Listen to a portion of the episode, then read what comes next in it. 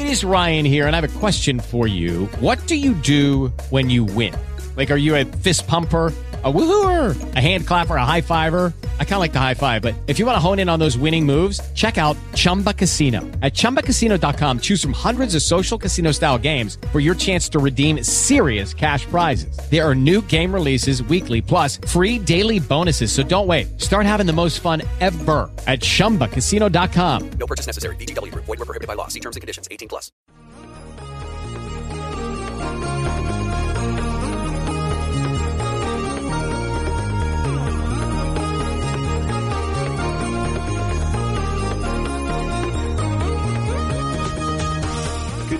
And welcome to the fourth episode of Red Shirts and Runabouts on the Heroes Podcast Network.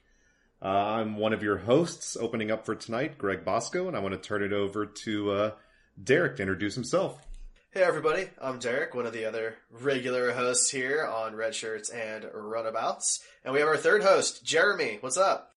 Hello, and I am Jeremy Monken. Yes, hello. And uh, this week's episode is Choose Your Pain. Yeah, we're going to be talking about the uh, the fifth episode of the first season, uh, hopefully not the only season, of Star Trek Discovery. Um, and kind of similar to last week where we opened up with uh, some of the other stories that bled into the previous episode. We wanted to, we were kind of kicking around some ideas to talk to all of you about, because um, this episode obviously dealt with a lot of moral, almost ambiguity on the decision-making for Starfleet and their leadership.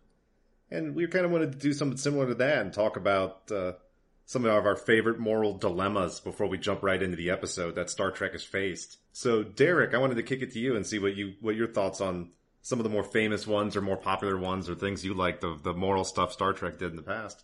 So if we're talking about controversial episodes, things that were morally ambiguous or or complicated, I don't think you can have that conversation without talking about the Voyager episode, Tuvix.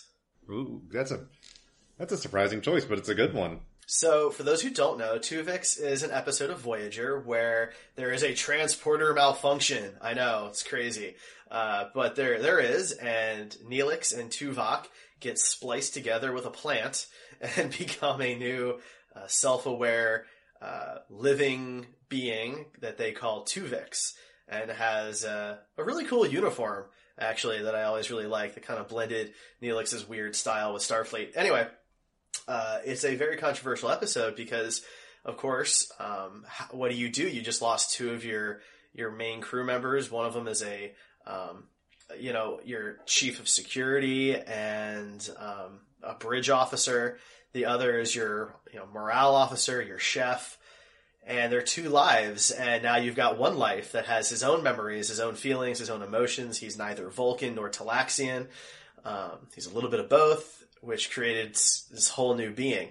And so at the end of the episode, Janeway makes the decision that she needs her crew back, and she essentially, you know, destroys or kills Tuvix and brings back Tuvok and Neelix. Um... It's obviously a very controversial episode because they they kill off a character. They kill off Tuvix. And uh, it's always created a lot of argument in the Voyager community, a big reason why people say that Janeway is a bad captain. Um, and I've always personally thought she made the difficult, correct decision.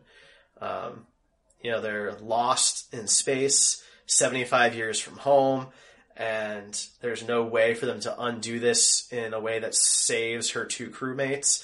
And in a crew of, you know, it was one hundred thirty-nine, um, every person counts. And she needed her two crewmates back rather than the the accident that created Tuvix. Um, as terrible as it is to to essentially kill a, a uh, you know a a living, intelligent person.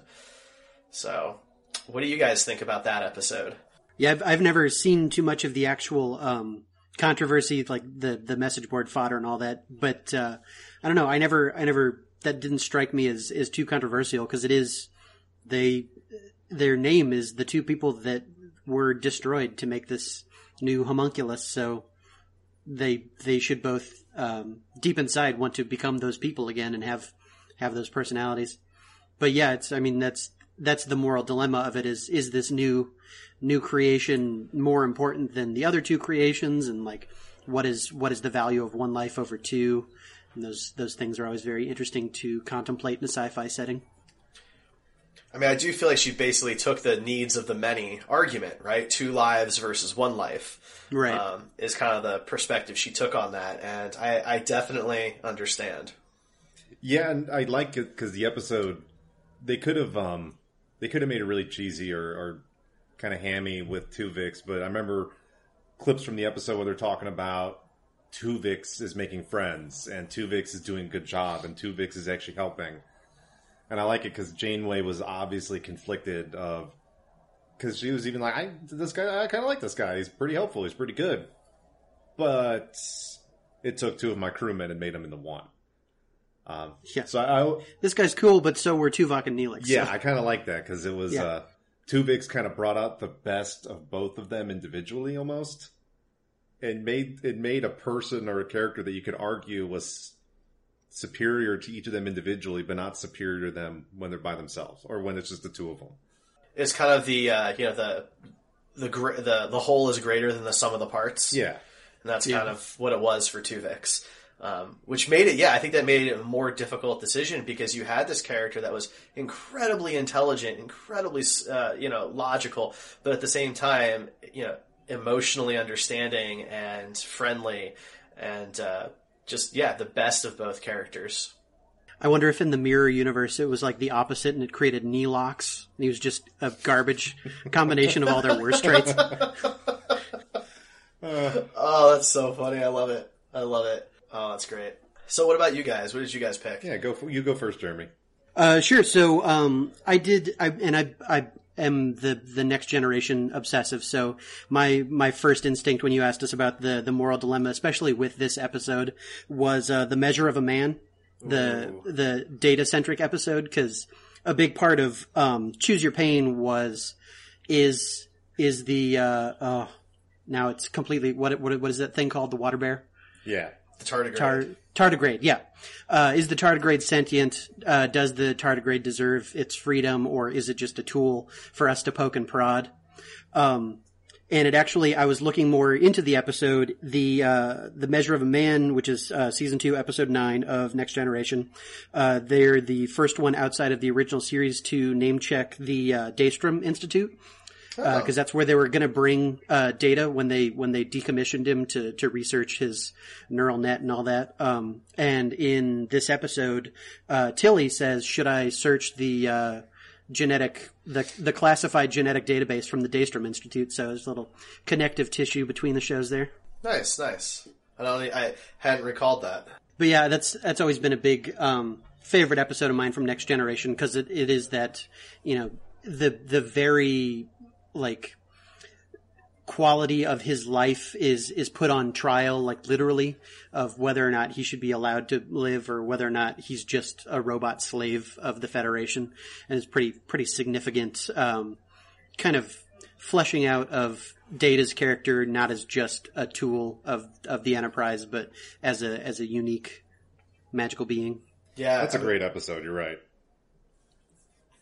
It's a really good point. And, unlike in Tuvix, Data is not, they're not trying to destroy Data to save other lives. They're trying to destroy Data to essentially create an army of androids that can do, you know, hard labor and things like that, which is something they touch on actually in Voyager with the, uh, the E M H, holo- uh, the, the medical holograms based on, uh, Robert Picardo's likeness. Um, so and yeah, the this is the case.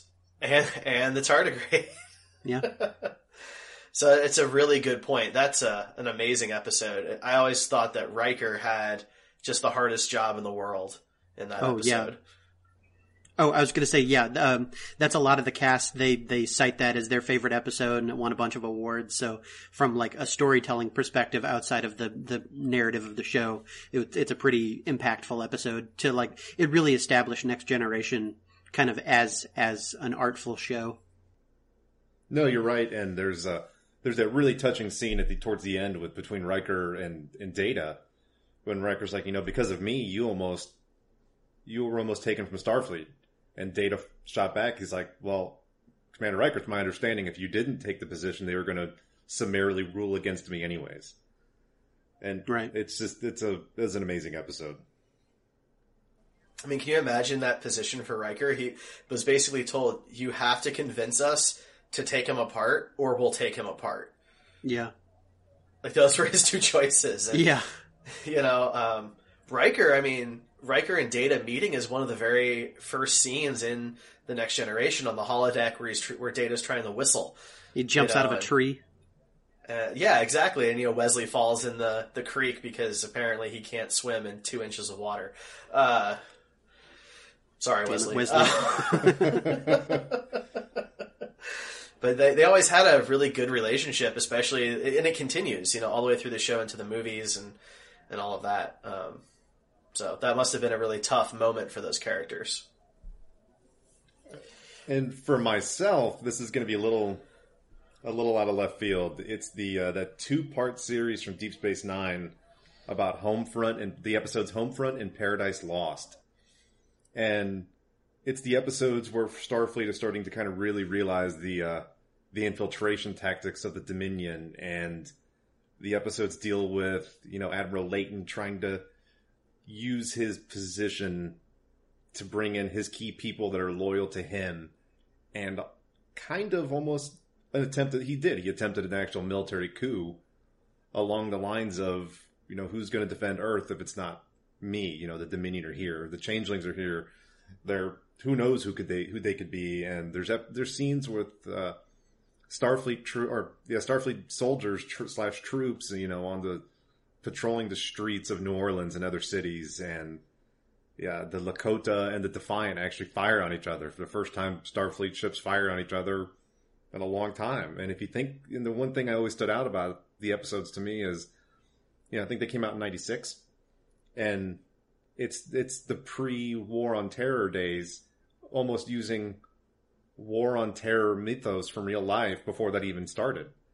And if those episodes aired today, I think the reaction would be vastly different.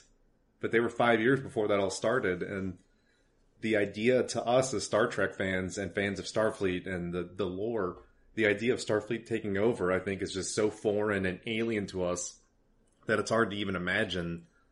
Um, it's hard to even imagine Starfleet personnel wanting to do that, but Leighton obviously had a huge following. He had he had people in Starfleet Academy using that elite Red Squad, and he uh, Red Squad, yeah, Red Squad, and he was he was outfitting other starships, and the Lakota, which was an old Excelsior, was going pound for pound against the Defiant, and even the there's the line from O'Brien in the show going, "I don't know what, what happened to that Excelsior, but somebody upgraded their weapons pretty pretty powerful," and it's just.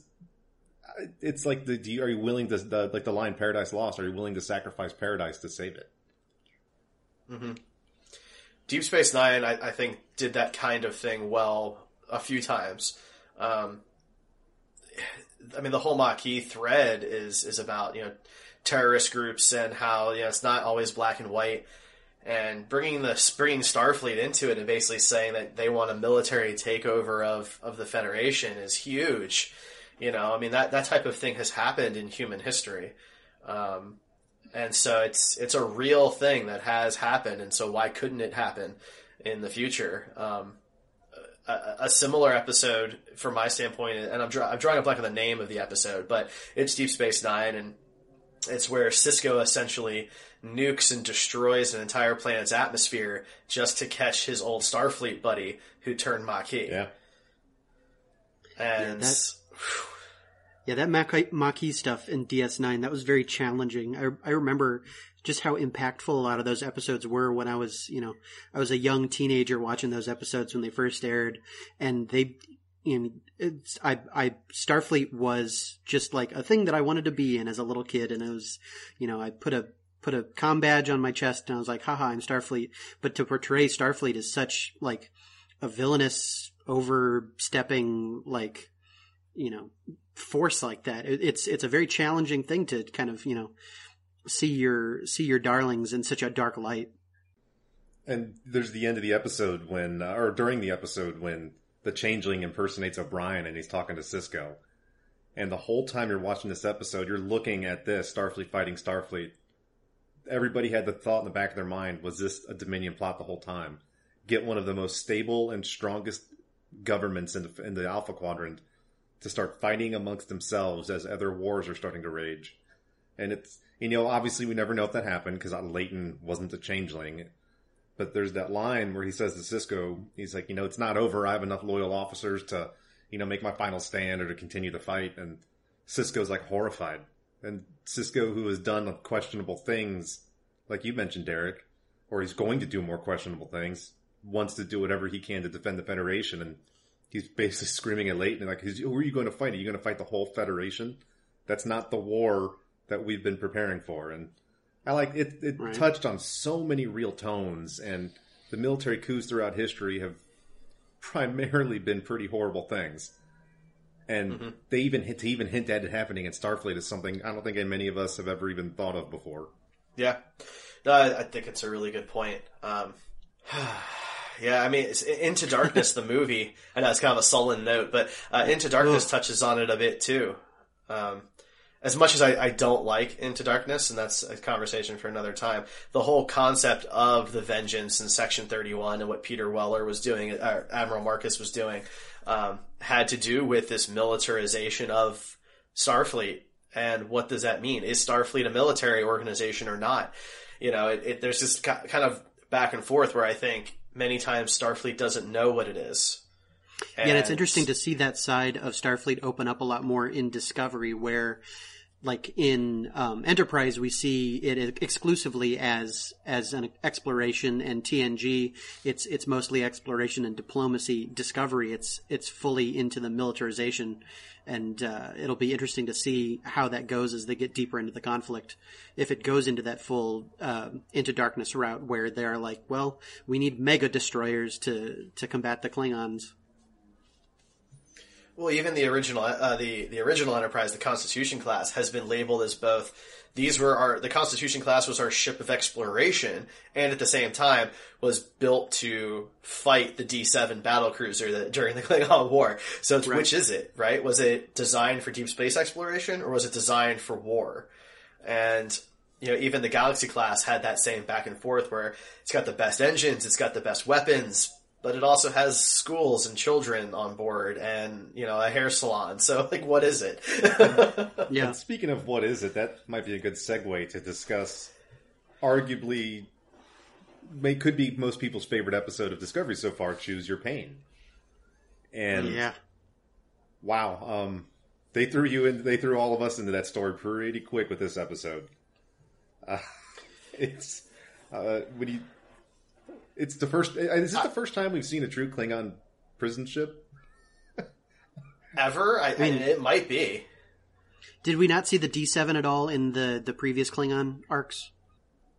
Well, we saw the D seven, but I, I was unclear if the D seven was also the same ship that they called the prison ship, or mm. if the D seven took him to the prison ship after after the abduction. Oh, huh. Um, But, but I guess bef- before we go any further, uh, spoiler alerts, if you have not seen Star yes. Trek Discovery Episode five, Choose Your Pain, we will be diving into spoilers so, and, now. We need, we need like a code black for spoiler territory. Code spoilers. That's right. Yes, I love it. Um, but if you, when we start at the opening of the episode, when the, the group, when the admirals and, the, and Captain Lorca are talking, and it kind of even gives you more of a validation, and I know we were mentioning this a couple weeks ago, that Starfleet relies a lot on the Discovery and Lorca. And it's getting to the point where they're like, you've you've been doing a lot, but but they're start the Klingons are starting to figure out what, what's going on. And, you know, you're a great ship and you're a great captain, but there's an underlying tone of, you know, at some point you're going to be caught between thirty more D sevens and, and, Klingon, and Birds of Prey. And then you're going to be on your own. Um, right. I don't know. I, I was kind yeah, of wondering, the uh, what were you guys' thoughts on the way they were treating Lorca when that was going on? Yeah, it's it's interesting. Lorca kind of has this personality of of like a, almost like a like a privateer, like a pirate captain who's like, he's got the most kills in the fleet and he's our secret weapon against the enemy. But, you know, he's he's... pushed too far and we need to, to reel him back because he's getting, you know, he's just getting out there too much. It's, it was interesting to see him because we don't, we don't know if that's stuff that's happened since the tardigrade drive was fully activated or if that's stuff before Michael joins the Discovery and, and he was a real effective tool beforehand. It seems like there's a bit of a time jump between episodes uh, four and five, where maybe the Discovery has been just like all over the place doing stuff and using the tardigrade gri- drive to a great, great effect, because they make it sound like not only have they done a bunch of jumps to deplete the tardigrade, but he's he's been this, you know, war hero. So I I, I just wonder what we've missed. So it's it's a little confusing because the drive did not work before they got the tardigrade off of the Glenn. Um, and then according right. to Memory Alpha, uh, and for those who don't know Memory Alpha, it's uh, basically as close to an official Star Trek wiki as you're going to get. Um, they're, they're saying that this episode takes place three weeks after uh, episode four, The Butcher's Knife Cares Not for the Lamb's Cry. Um, so it's only been three weeks. Now, I guess if they can jump that quickly, maybe they've done twenty missions or fifteen missions. And they've That's been true. a big deal behind enemy lines. Um, it's hard to say. They didn't really quantify. In episodes three and four, it was six months since the the Battle of the Binary Stars. And in this one, he talks to prisoner Ash something, whatever the guy's name is. Um, and he said he's been in that prison for seven months since the Battle of the Binary Stars. So, right. Yeah. Yeah. Yeah. Um, it's, it's an interesting time frame thing. But it, it certainly sounds like the ship was designed specifically for this type of warp drive, or spore drive, excuse me. And now that the war really broke out, now it's absolutely a warship. I, I find it hard to believe that they designed and built the ship in the six months after the war. I imagine this ship existed in design prior to the war breaking out. So I believe it was supposed to be a science vessel since, you know, eighty, ninety percent of the crew are science. It's a, yeah, it's a yeah. science vessel now functioning as a warship instead of a warship that was just made to be a science ship. I would agree with that. And, yeah, I mean, and Lorca even says in, I forget if that's three or four, but he says we're no longer a science vessel, we're now a, a warship. Right. And it, it's interesting because if you think of the episode name, and we won't spoil everything so far, but the Choose Your Pain, even though that's a line the Klingons use, most of the characters in the episode are kind of going through their own pain or growth, whether it's Saru or Burnham, obviously Lorca, obviously Tyler. But it kind of applies to a lot of them, which is a pretty neat way of using the title to... You think the title's going to be one thing, and you're like, oh, wait, this is kind of everybody. Yeah, and I'm I'm happy to see them go back to... Like, this was a big big problem I had with episode four was the totally detached A story and B story. Uh, now they're back to, like, episode three, where they have the the two parallel narratives where they both are are actually in working in parallel and feeding each other. Which is something four drastically lacked. Um, so to that to that point, was there at any time in this episode where you thought they were not going to get stuck as soon as they used the tardigrade to jump to find Lorca? Oh no, that was telegraphed pretty early on. It was it was actually telegraphed from the very onset, which was the now third um, dream sequence we've seen from Michael Burnham. It's like we we keep seeing her have these stress dreams. Mm-hmm. There were two in the first two episodes, and now now this one in episode five. It's becoming a very uh, repeated convention for this show. I felt like that that plot for this episode suffered the um, suffered a fate that many sitcoms do, where characters get themselves into a bad situation simply because they don't explain themselves well. Um, yeah. And I feel like if she had went to Saru and said, hey, it's not that we think the tardigrade is being hurt.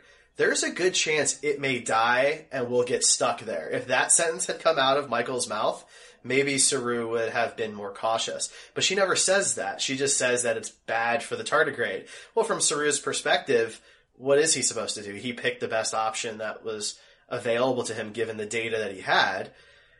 So it's that same situation. If, if Michael had just given him all of the details, maybe they would not have jumped to get Lorca.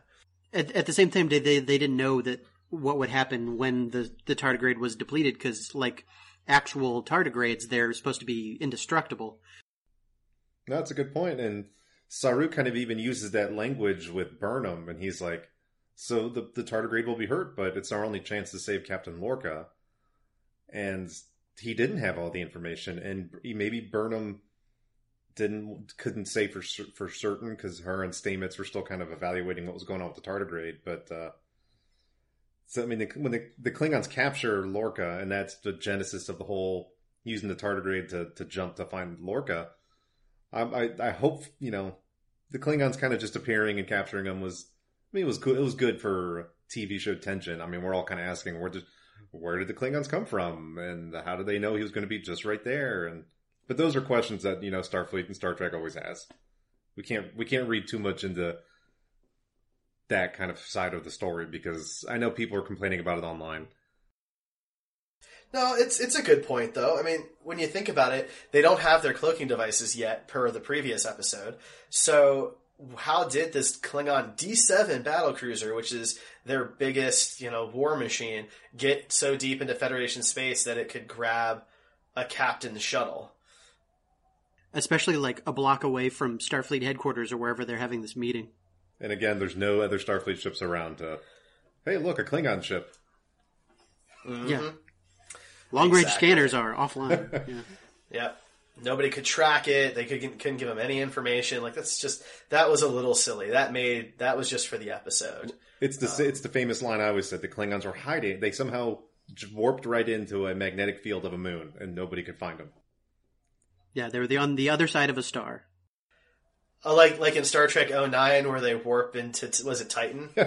Um, I think is, is what they warp into. It's a beautiful scene. It's a very beautiful scene, but nobody could see. There you go. It, was stay, it stayed hidden. But, okay, so the, the capture of Lorca kind of spurs all this. But mm-hmm. the Lorca, I mean, we've seen Starfleet and Star Trek kind of go the torture route with some characters. You know, Picard, with the, when he was captured by the Cardassians, obviously went through it. Um... Well, there's, there's, I think what might have been a subtle allusion to that, that There Are Four Lights episode is when they first start torturing Lorca, they turn on three lights. Yeah. And to, to mess and, with his eyes. It's like, oh, they got, they got that out of the Cardassian and playbook. It's like they, they immediately know he's got eye damage and they don't even waste any time. They just pry his eyes open. They just blast him with yeah. whatever.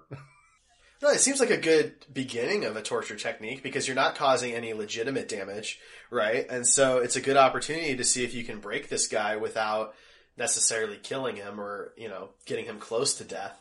Um, and I thought it was a good excuse to kind of put Harry Mudd on the defensive because, you know, how would the Klingons know about that? No, you're right. Well, he dropped his he dropped he dropped his eye spray in his shuttlecraft. They might yeah, but they, I mean. I guess if they saw that, maybe. Maybe. Um, before we get too deep into the, the Klingon torture aspect, um, I wanted to mention while Lorca was at the space station, um, who's who's the, the woman that he was talking to? I didn't catch her name. Oh, the the Admiral? Yeah. Admiral, Admiral uh, Cornwall? Is that who you mean? Cornwall, yeah. yeah. Um, uh, she said that they are mass-producing spore drives at a plant in Iowa. That's that's an interesting thing to, to keep in the back of our minds. So apparently they, because the, uh, yeah, Stamets uh, released the uh, specs on the, the spore drive. So now their Starfleet has a bunch of those spore drives. It'll be interesting to see where, where that goes. I do like that it was Iowa because, you know, that's where the Enterprise was built in the Kelvin timeline. Um, and that's where Kirk was born, of course. Um, so that, that's kind of a nice little nod to... to the previous stuff. Um, yeah, I mean, it certainly means that if they go away from that technology, which I feel like they have to at some point, they'll have a lot of tech that they need to destroy pretty well. Up until now, I just thought it was convenient. Well, it's one ship, so they'll just destroy that ship at some point. Yeah, no, they Starfleet has them. Mm-hmm. Mm-hmm. But anyway, back to the uh, Harry Mudd in the yes. mix. I liked it. I think this is the first time I've really enjoyed Mudd as a character. you didn't you didn't like the, the Women of Mudd episode? And uh, uh, I mean, I, I don't want to... I mean, it's nothing on the acting. It's the writing. That character was just not a good character, in my opinion. And so when everybody was all up in arms about wanting him to be in one of the movies and all this other stuff, and then they announced him for this show. I was like, really? Like, of all the characters, Mudd? But Rainn Wilson brought it, and oh, actually, yeah. like, first time I've ever liked the character in any respect, just brought a lot of depth and emotion to that character that made him so much more interesting. Well, and it's kind of funny, because if you think of Next Generation, um, they almost had their own Harry Mudd-type character with the in the Outrageous O'Connor episode. I mean, which was very, which was obviously very early on episode. Um, but but the yeah. character was more roguish. He was more joking. He was more entertaining. He kept hitting on all the the, the women of the crew, and it kept driving all the Star Trek, uh, the, excuse me, all the Enterprise officers just crazy. Um, but then at the end of the episode, he turns out he's just basically almost like a courier who just happens to be eccentric. Yeah, Next Generation worked worked that trope a few times with the the rakish space space pirate traitor that kind of shows up on their doorstep and then gets them into antics. That was, I think, that probably happened at least four or five times. I think you're right. Well, and Mudd, I believe, is only in three episodes, one of which is the animated series. Yeah. So I'm not sure why he's so beloved. I know, of course, there weren't really any recurring minor characters in the original series outside of the crew, but uh, I just thought that Rainn Wilson made the character so much more interesting. We would learn, we kind of learn, assuming he's telling the truth, uh, how he becomes this kind of pirate character, that he was really trying to woo a woman and, and her family and got on the wrong side of, you know, mob bosses, essentially. He missed uh, his I, moon payments. He did. He missed his moon payments, which uh, I, I just got done listening to the audiobook of Ready Player One. And so that's got some funny little connections for me. Yeah. But, uh, But yeah, so I, I just thought that Rainn Wilson did a fantastic job, and I'm glad that we're supposed to see more of him, rather than before, where I was nervous we were seeing him and, at all. And the torture stuff aside, how'd you like how um, Mudd called out Lorca for his previous command? So good. So good. I liked seeing him not be scared of Lorca or of a Starfleet captain. Of being, still, even though he's in this prison and he got himself in this situation, he's still his own man. He's still confident. He's still strong-headed. And I, I like where that can lead the character. I also like um, seeing that that other angle of the Federation from from the private traders and the the you know the boomers. Um, their their idea of the Federation as being kind of kind of sellouts. Um, especially when it comes to getting getting them into trouble and getting them into conflicts with Klingons. It's interesting to see that side of it, that probably until D S nine, you never really saw people complaining about the Federation getting non-Federation people into into sticky situations. It is a really good point, though, right? Because, you know, we only see in Star Trek, as the main crew, if you put you know, D S nine aside, we see the best of the best. We see the elite officers. Right. You know, if you're the first officer on the Federation flagship, this, you know, um, then you're pretty up there. These are not mid-level cadets. These are not, you know, poor people or minors or blue-collar people. These are the absolute best the Academy has to offer. And that's where we see it from. Um, and I thought that that was really cool to kind of bring it down to earth for a minute. Like, not everybody had an opportunity to go to the Academy. Not everybody would have been successful there. Some people have to mine. Look at those dilithium mines that they showed in the previous episode. There are people in those mines, just like there are people in coal mines today. Um, those are hard, difficult jobs that are not um, luxurious or anything like that. Yeah, I think it was well into Next Generation before you started actually seeing, like, colonists that were saying, um, you know, the Federation has not supported us. The Federation has kind of left us to our own devices. You guys are not the, the universal source of good. Um, but yeah, it's it's all it's all bridge crew until D S nine, where you're you're finally seeing people that aren't Starfleet. Well, not even just not Starfleet. You look at Chief O'Brien. He's an enlisted officer. That's even different. Right. Yeah. Um, you know, the fact that he he sees himself as a different kind of Starfleet officer, as the one in the trenches. Um, he's been tortured before and ends up being tortured during the show. And um, he's not one of those bridge officer kind of guys. And there's always been, there was that dynamic they built on Deep Space Nine between him and Sisko, let alone people not in Starfleet at all. Yeah, that's a good point. Him and Sisko, and him and Bashir. That was that was always my fun. My favorite uh, interaction was like hard ass O'Brien with goof off Bashir. So I, that's uh, kind of a good segue, because obviously, you know, Lorca with Mudd, they uh, they encounter the new crewman Tyler. Um, who was a prisoner? Uh, you guys, when you guys mentioned, I, I'm trying to remember. Was it six months, seven months since the war began? Space, seven months. Basically, yeah. a prisoner the whole time, and he goes through some pretty horrible stuff as well.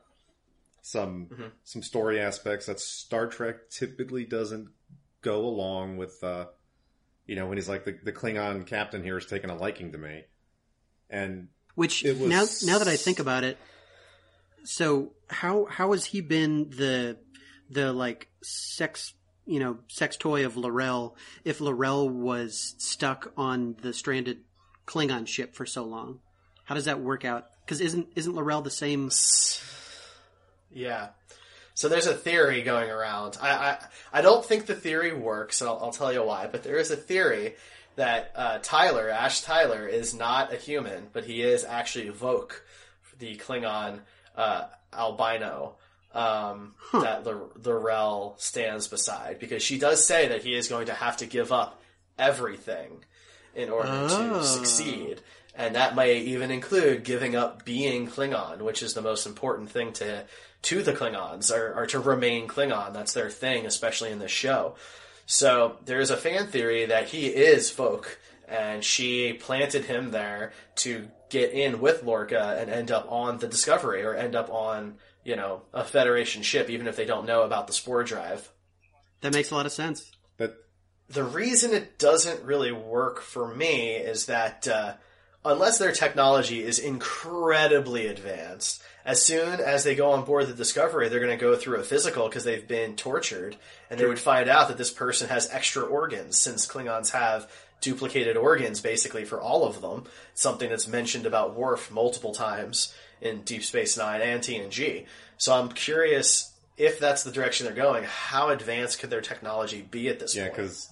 Also, I noticed L'Rell had four nostrils. I, I hadn't noticed that in previous episodes. Oh, no, I missed that too. She al- yeah, she really defined four nostrils in her. She also has uh, some new face damage from their disruptor that just hit, cl- hit close to her. That was pretty... um. That was pretty horrible. Uh, but again, it, the, it, the the theory, while it may not work, because I, I agree with you, Derek, the Klingons are physiologically different. Arn Darvin, you remember the Tribbles found him out in Trouble with Tribbles. Um, right, maybe, yes. Now maybe Lorca's Tribble on the Discovery will find, will find out Tyler. yeah. Um, oh, we'll start man. going off. Is that the MacGuffin this entire time? Is this Tribble sitting on his desk? The, the Tribble solves it all, I knew it. um, but I gotta, I gotta give credit to Star Trek and the Discovery crew, because, you know, torture on T V is always a very sensitive topic, and you can do it in a gratuitous sense that people just recoil from. And, you know, the, the ideal of, you know, the only way to describe it is a, the sexual assault background for a, a prisoner. If he is a Starfleet officer, Starfleet's never really done that before. Star Trek, excuse me, never really done that before. And, again, it kind of goes to what we've been talking about for the past few weeks. Uh, Discovery is definitely on a different plane of existence compared to the other Star Trek shows. With its, we're gonna, we're not only are we gonna talk about real subjects with you, we're gonna punch you in the gut at the same time we talk to you about them. Didn't didn't Mirror Universe uh, Kira have some kind of it was kind of sexual harassment aspect to her character? I, I I feel like she had some kind of creepiness in along that flavor. I think you're. Do you mean Hoshi? Was it Hoshi? Hoshi. So here's where... So they get around that in Enterprise. Because, yeah, she basically is the concubine of Archer. But she's only doing that so she can end up betraying him. And she ends up becoming the Empress of the Terran Empire by the end of that. So... No, I'm, she, I meant Kira. I, I, I'm just now watching Enterprise. I think Kira Kira uh, had something going on with everyone. I think it's almost like she used her her position and her attractiveness as like another tool to control people. Um, and again, it's, we don't, we don't know what's going on with this Tyler character. If it's, if the theory Derek shared is true, it's a whole different dynamic. And again, if it's not, and Tyler is just a regular Starfleet officer that really, really kind of shows Klingons, or they'll do basically whatever they want to their prisoners. Also, how, how could two normal humans who have been tortured and starved for, you know, some number of days overpower two very orc-looking Klingon guards? Yeah, that did not really work for me either. So that does lend credence. It lends credence to the theory, though, because the guards let them win. Yeah. Also, those, I mean, these guards look like a whole nother species of Klingon now. The, the Choose Your Pain guy... He, I mean, the, the ridges were different. The head shape was different. I feel like every time we see a new Klingon, it's like a new species. I mean, You know, I know this argument's been, been brought up in the past, but a lot of Klingons have looked different over the years. You see Christopher Lloyd's Klingon versus Christopher Plummer's Klingon um, yeah. in Star Trek three and six. Um, of course, you had Worf, who, between Episode one of T N G and Nemesis, uh, looks very different. Um, you know, so I, I'm trying to let that slide as much as possible. Um, I will say, as far as the theory goes, is if that was really the goal, is that uh, Tyler is Vulk, then why would L'Rell come after him in that hallway for them to fight at all? What's what's the point of that? Yeah. Though, I mean, could have been staged as well. But there was no reason to stage it, because Lorca went to go look in the hangar, and he easily could have come back and just had Tyler be there. That's yeah. true. You know, it doesn't, that doesn't aid their escape in any way or aid the, the plan. Lorca's bought into it. He already trusts Tyler at this point as a Starfleet officer. So L'Rell risks everything by doing this, because she ends up getting brutally hurt. Um, And it could have ended up being a lot worse. Yeah, yeah, but but also L'Rell goes into that uh, hallway. Is she even armed? Does she take a shot, or does she just run out there? I think she just ran out there.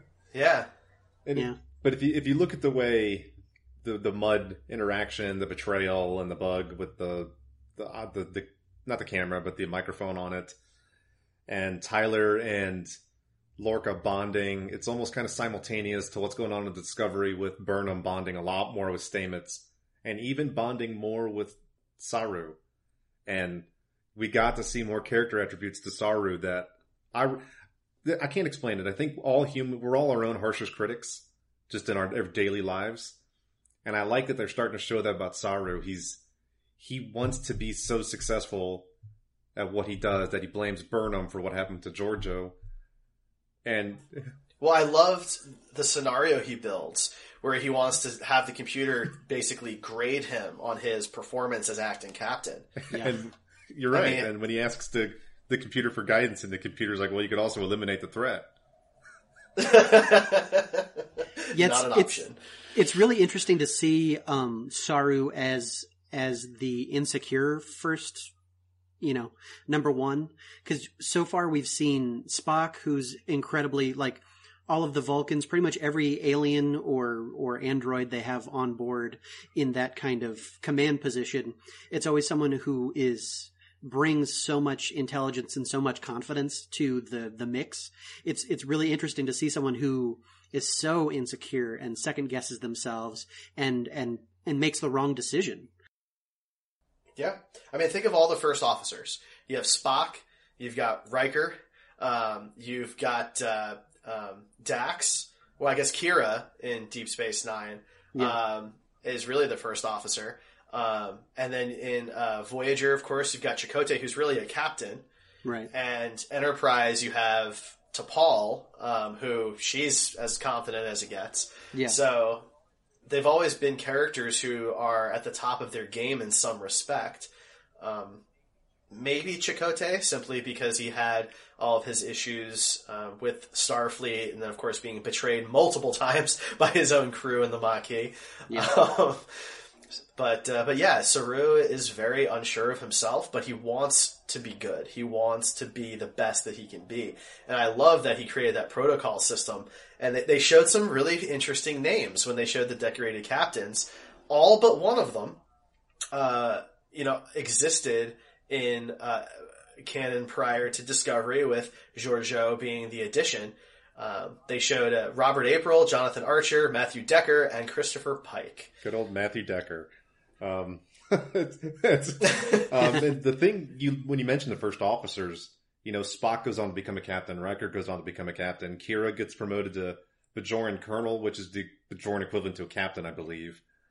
Um, Chakotay was a captain. So it's like all their second in commands were basically elite in their own right. I mean, Riker was offered a command, what, three times and rejected it?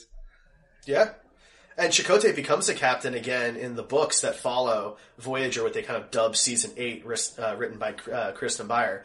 So, um... Or Kirsten Beyer, excuse me. Um, yeah, so yeah, they all move up in the ranks. It's interesting in this one to see um, a parallel situation from episodes one and two, where it's Michael coming to Saru with a hunch that needs to be acted on based on her instincts, and him shutting her down. But whereas that one, they didn't fire on the Klingons because Georgiou recovered from her nerve pinch. Uh, this one, she goes uh, behind Saru's back and does all the tardigrade stuff. Um, it, it really kind of like all of this time he's been second guessing and, and mad at Michael for, for her impetuousness and, and trying to put herself in that position of command when she, when he thinks she doesn't deserve it. Um, but now he, he does see that she deserves it and she was right. Well, and I like the dynamic because when Saru and her are interacting with each other, in a sense, I'm starting to get the impression Saru also wants to impress Burnham, because she was his first officer as well when she was the first officer to Georgiou, so she was his second in command. Or he was, you know what I mean. Um, and he was constantly looking up to her. He challenged her a lot, but he also did respect her. He just thought she was, did things a little more unusual than him. And I, I... Oh, he, yeah, he's definitely trying to show that he is good at his job, if not maybe better than her in certain situations. And it's fun seeing characters grow and develop, because that's something we as day-to-day humans are doing every, whether it's at work, whether it's at a, a hobby, whether it's with our family. We're always trying to grow and improve and impress and make those around us proud. At least most people are trying to do something like that. And it's good to add that dynamic, because it, it turns it from just they're two Starfleet officers to now you can see the way he's looking at her and talking to her, talk, talking to her at the end. He's now viewing her again as a colleague and a comrade. Yeah, I, I really appreciated how honest he was with her uh, in the end in her quarters about how he said, you know, the plan was that you get your own command and then I get to yep. learn from Captain Georgiou. That was supposed to be me. And that's the thing. It's so personal to him that she stole an experience from him that he deemed very important and special. And she gave him the telescope. It also kind of shows that he discounts the value of um, Lorca as a captain. He's, oh, he's, yes. Yeah, he's still looking up to Georgiou when, when he's got Lorca that he could potentially learn from, but I don't think he's interested in learning what Lorca has to teach. Well, and, but if you look at the list of decorated captains, Lorca's not on that list. Georgiou is. You know, she was a wartime captain. She admits that. Um, but that did not have her lose her humanity. She was able to keep it, uh, which I think if you look at these captains, I mean, look at this list. Three of them were captains of an Enterprise. Um, and another one, similar to Georgiou, I mean, lost his entire crew. You know, these are these are captains that went through really difficult things. Robert April, the first captain of the Constitution-class Enterprise. Archer had to, you know, travel all the way to the Xindi system to try and save Earth with one lone ship, and at one point had to steal engine parts from civilians just to keep the ship going because Earth was hanging in the balance. But they all came back and ended up being human people still. Um, Lorca's kind of lost that. He he killed his own crew. He killed his own yeah. crew on purpose. Yes, he yeah. did. That's, on that's purpose. A big one. I mean, Decker lost his, but it wasn't on purpose. And Decker felt obviously horrible and traumatized for it for basically ever. I mean, look what happened. Look what he done. Yeah, I mean... He wants revenge, you know, because it, his crew was killed, and he, he obviously didn't want that. Where Lorca, I mean, yeah, I understand he thinks that death is better than Klingon torture, and maybe he's right from that one sentence, but he kills hundreds of people on purpose. And he escaped torture himself, so, you know, it kind of negates his own point, where if torture is something escapable with a couple good punches and, and a, a run down a hallway... It's like he killed hundreds of people that could have done that too. And maybe that goes to the point that uh, there's a lot more going on in Lorca's brain with wanting to win this war so badly that maybe he's going to continue putting himself in more situations where he might be the only target. So did you guys hear the other theory about Lorca? So there is a theory... Uh, mainly based on how his eyes work, his demeanor, how he's not what we come to know Starfleet officers to be, and a picture uh, that I believe was in Entertainment Weekly or Variety, something like that, um, that shows the Discovery plaque, the de- dedication plaque on the wall being the I S S Discovery, is that this Lorca is the Mirror Universe Lorca. Ooh. Hmm. Now, again, I don't buy that theory either, um, mainly because I think we're just going to now see the Mirror Universe because I think the Tardigrade and the Spore Drive have something to do with it. Um, that was the big tease at the end of the episode. I do not think that Lorca has any clue about the Mirror Universe at this point. Also, I wonder if that hint, um, I mean, the last shot, so the, to give away the big ending twist, we see uh, Stamets, who injects himself with tardigrade D N A uh, to do the final jump after the uh, tardigrade goes through cryptobiosis and becomes unviable. Um, we see Stamets walk away from looking at himself in a mirror, and there's still a mirror version back. Do you think that's... I was I was wondering if that means this last jump put them into the Mirror Universe. No, I didn't think that. I thought that maybe it had something to do with merging the wall between the two. Um, because I know that's always kind of the issue is how do you jump across? And it's always taken, and always, of course, is like, you know, two episodes, um, took a transporter malfunction. Because in Enterprise, uh, it, we don't move into the Mirror Universe. The episode just takes place in the Mirror Universe. Um, and as a crossover with uh, an original T O S episode. So I think in this case, maybe we um, shattered the wall between those two universes. Maybe the Spore network connects both universes. And I, I do, I'm starting to enjoy the jokes online of... Uh... You know, the tardigrade is, is basically um, one of the navigators from Dune. And yeah, and the and the spores are obviously the spice because it. I but you know when, when the tardigrade went into the cryptobiosis, I'll admit it kind of played on my heartstrings a little bit because you know it's always the joke that you see a human get hurt on a T V show and you're like meh, but you see a dog or a cat or an animal, and it just it just plays a different tone, and it's kind of like that with the tardigrade and. You could see the pain in Burnham's face when she realizes what's going on, and and Stamets, and even Stamets, and Stamets is continuing to grow more from just a hardcore engineer scientist to starting to show a lot of his emotions, starting to show a lot of trust in Burnham. Where you know, in the excuse me, three episodes ago, he basically wanted nothing to do with her at all. He didn't want to be in the same room as her. Well, and the we fact. also learned the big the big thing about. Uh... Stamets is that he's in a relationship with the doctor. Yes. Um, I knew that he was in a, a, a same-sex relationship, but I wasn't sure when they were going to introduce that. Um, I, I thought it said so much about his character that he was willing to inject himself to use his own invention to get everybody home rather than risk somebody else's life. I thought that was a lot of growth for a guy who... A couple episodes earlier was just in competition with a buddy of his. Yes, he was willing to sacrifice himself to save others, which has Lorca done that? We don't know if Lorca's ever done anything like that, but we do know Stamets just did, which from a leadership point of view, that's how you get people to want to follow you, is you're willing to go into the trenches same as anybody else. And he just did that with a machine that they had no idea what that machine would do to a human. I mean... Lorca does go back to get Tyler.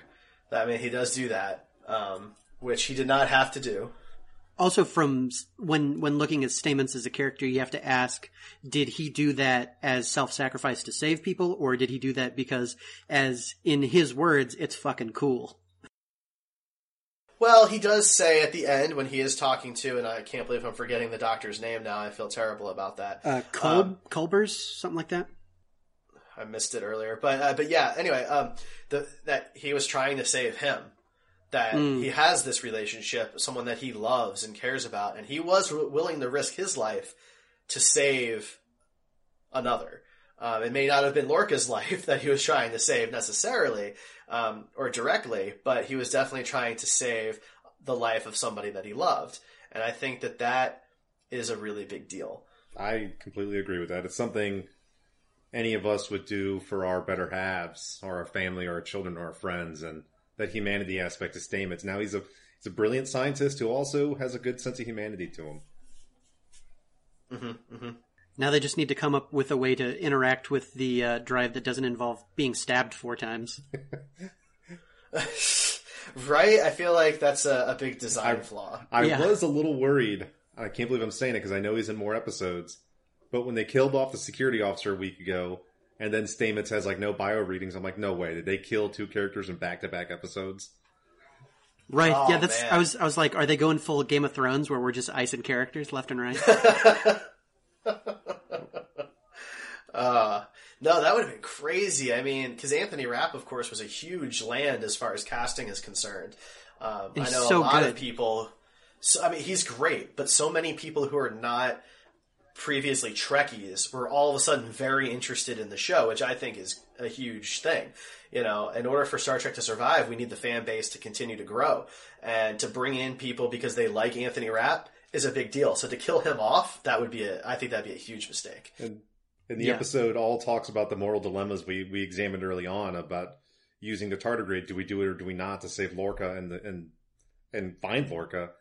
And at the end of the day, Saru talking to Burnham, and it's, he kind of admits that he was wrong.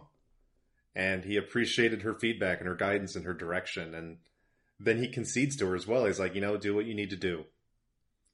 And they didn't try to pressure her and say, Starfleet needs the tardigrade. It was, Burnham, you need to make the right decision that you, or the decision you feel is the most accurate and correct. Yeah, it was, it was interesting to hear the Admiral early on say that st- all of Starfleet was actively hunting tardigrades. Yes. And for them to for them to flush one out the airlock, the, the only one that Starfleet had in its captivity, just it just went to warp in its own in its own way. And there was a great five minute quote, not many people heard, or five second quote, excuse me. I don't know how many people remember it, when they're talking about using the tardigrade D N A to human, and Saru just gets enraged. He's like, that is completely against the eugenics protocol for... Yes. Uh, yeah. I love that so name one hundred sixty drop. Years... No, two hundred... Like, two, it's how many years? two hundred years after the eugenics wars? And there's no con. There's none of that mm-hmm. stuff in this storyline yet. They're still worrying about the eugenics wars, which I think, which I love. And Saru... I mean, he didn't, he didn't even wait. He immediately said... That's against the eugenics protocols. That's mm-hmm. something they actively instruct and teach. Then again, Saru's a smart guy, so he might just know about it. Well, also, Saru comes from a race of, of aliens that are genetically engineered to be livestock, so he's probably particularly sensitive to the, the eugenics protocols and, and all that. That's a good point. Yeah, um, but it is a really great reference drop in there that Khan is still a thing, and that war still happened in the Star Trek universe, and... Um, the Federation's very weary of it. I think that's a big deal because it always begs the question, like, how come they never tried again? Well, this is why. Which goes back to again. the joke about Bashir being goofy when you realize the truth about Bashir, and he is genetically engineered because they improved mm-hmm. it because of all of his issues he had growing up.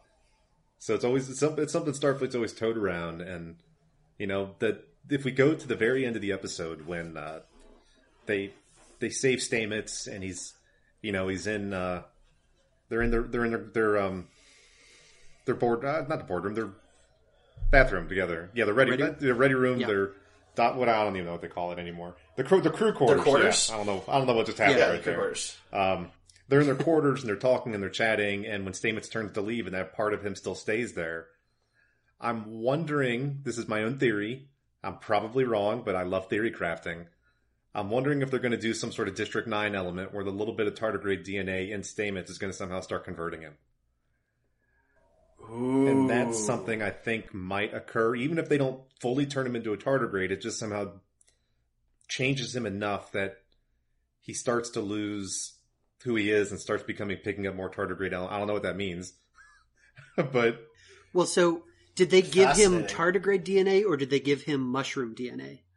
Because the tardigrade worked with the mycelium whatever network because it absorbed the, the mushroom D N A.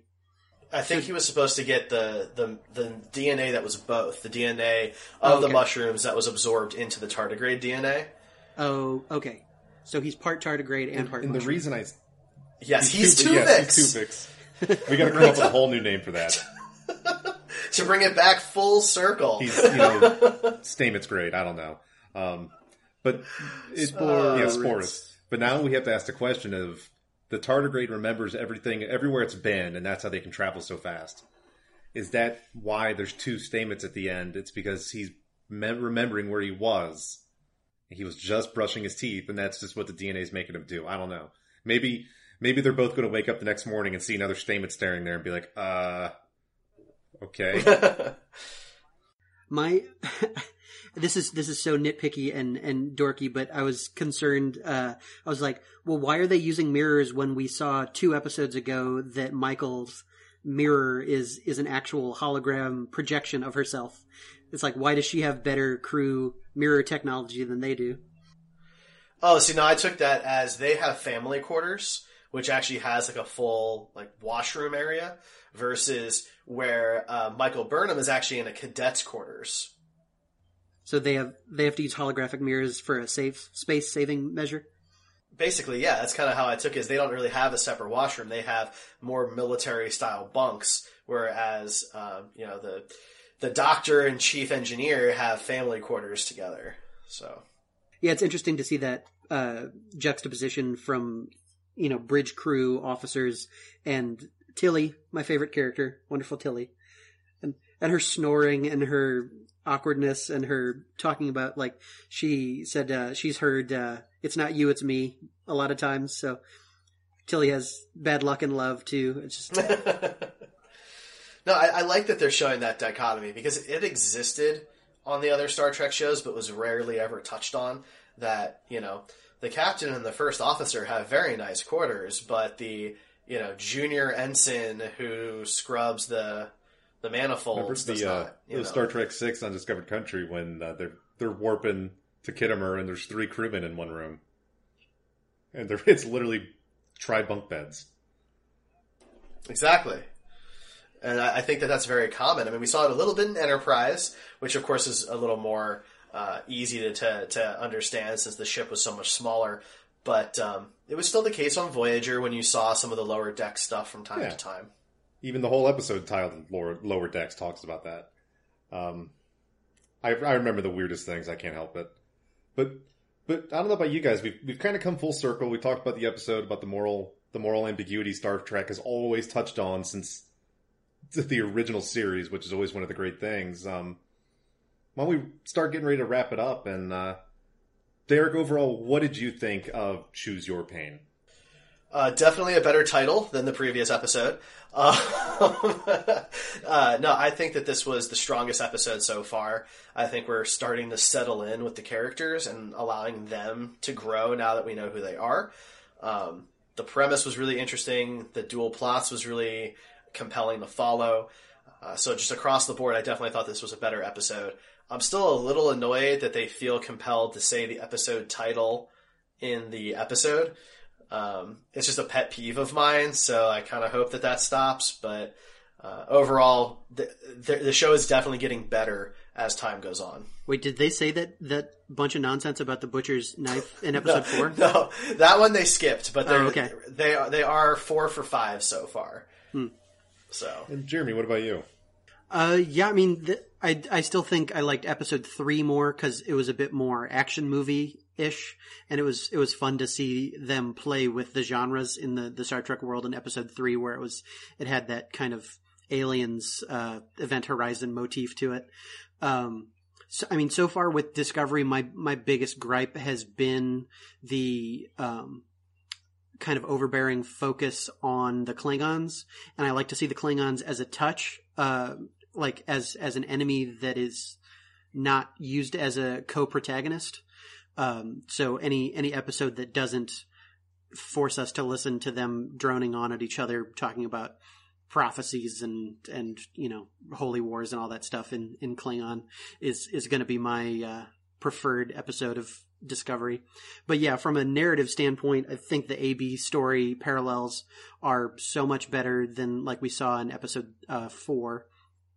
And I also like to see, um, uh, character development. So anytime we see, you know, Michael and, and Tilly and uh, Stamets just kind of doing fun with science, that's that's always a fun plot. I'm excited to see them do more with the, the other bridge crew or the other secondary characters, like the uh, the redhead with the cyber eye that's always on the bridge, because they keep showing them and, and doing zoom-ins on their faces during heated moments, but we don't know those people yet. So I, I feel like they haven't earned these like emotional cutaways that they, they keep relying on. Um, so just from like a, a storytelling standpoint, they, they, they haven't done the job of introducing us to who we're looking at and who we're supposed to be caring about yet. Mm-hmm. Yeah, good. Those are good points. Um, myself, I loved it because every episode that they're showing, it gets that more and more of that traditional Star Trek feel with the conflicting stories and the moral discussions and the character growth. And I, right now, it's my favorite of the series so far because of, I think, one, because of what it's leading into. And, you know, the next episode, uh, the sixth episode is uh, called, I've been, you know, my Greek is terrible, so I have no idea if I'm pronouncing this word correctly, but the next episode is titled Lethe, L E T H E. Yeah.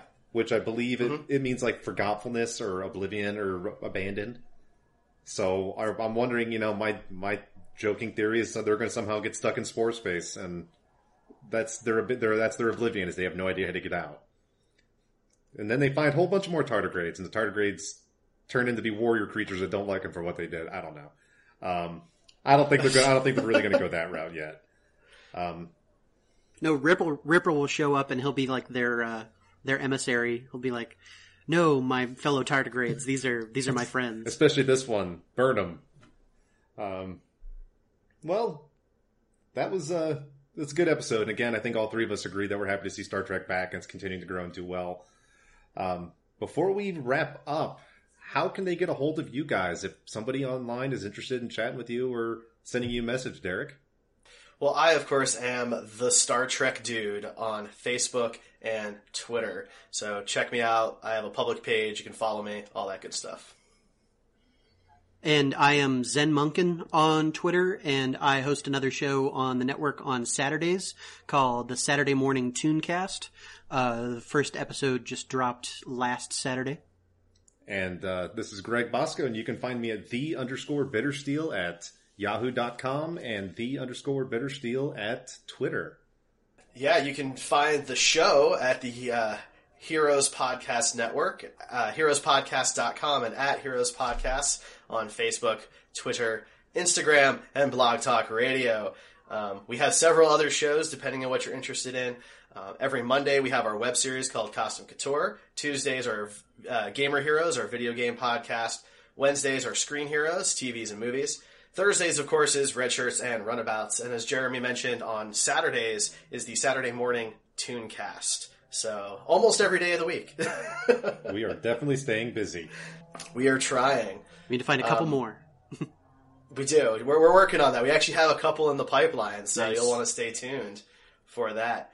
Um, finally, of course, if you can and you are in the area, come to Kansas City Comic-Con November tenth, eleventh, and twelfth.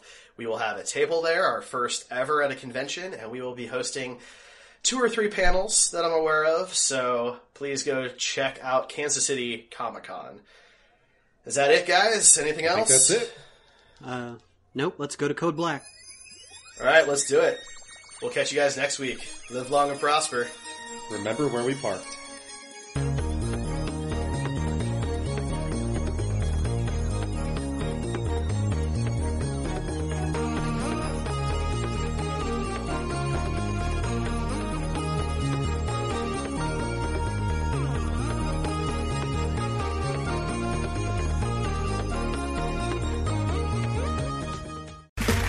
Okay, round two. Name something that's not boring. A laundry? Ooh, a book club. Computer solitaire, huh? Ah, oh, sorry. We were looking for Chumba Casino. That's right. Chumba Casino dot com has over one hundred casino-style games. Join today and play for free for your chance to redeem some serious prizes. Chumba Casino dot com. No purchase necessary. Void where prohibited by law. eighteen plus terms and conditions apply. See website for details.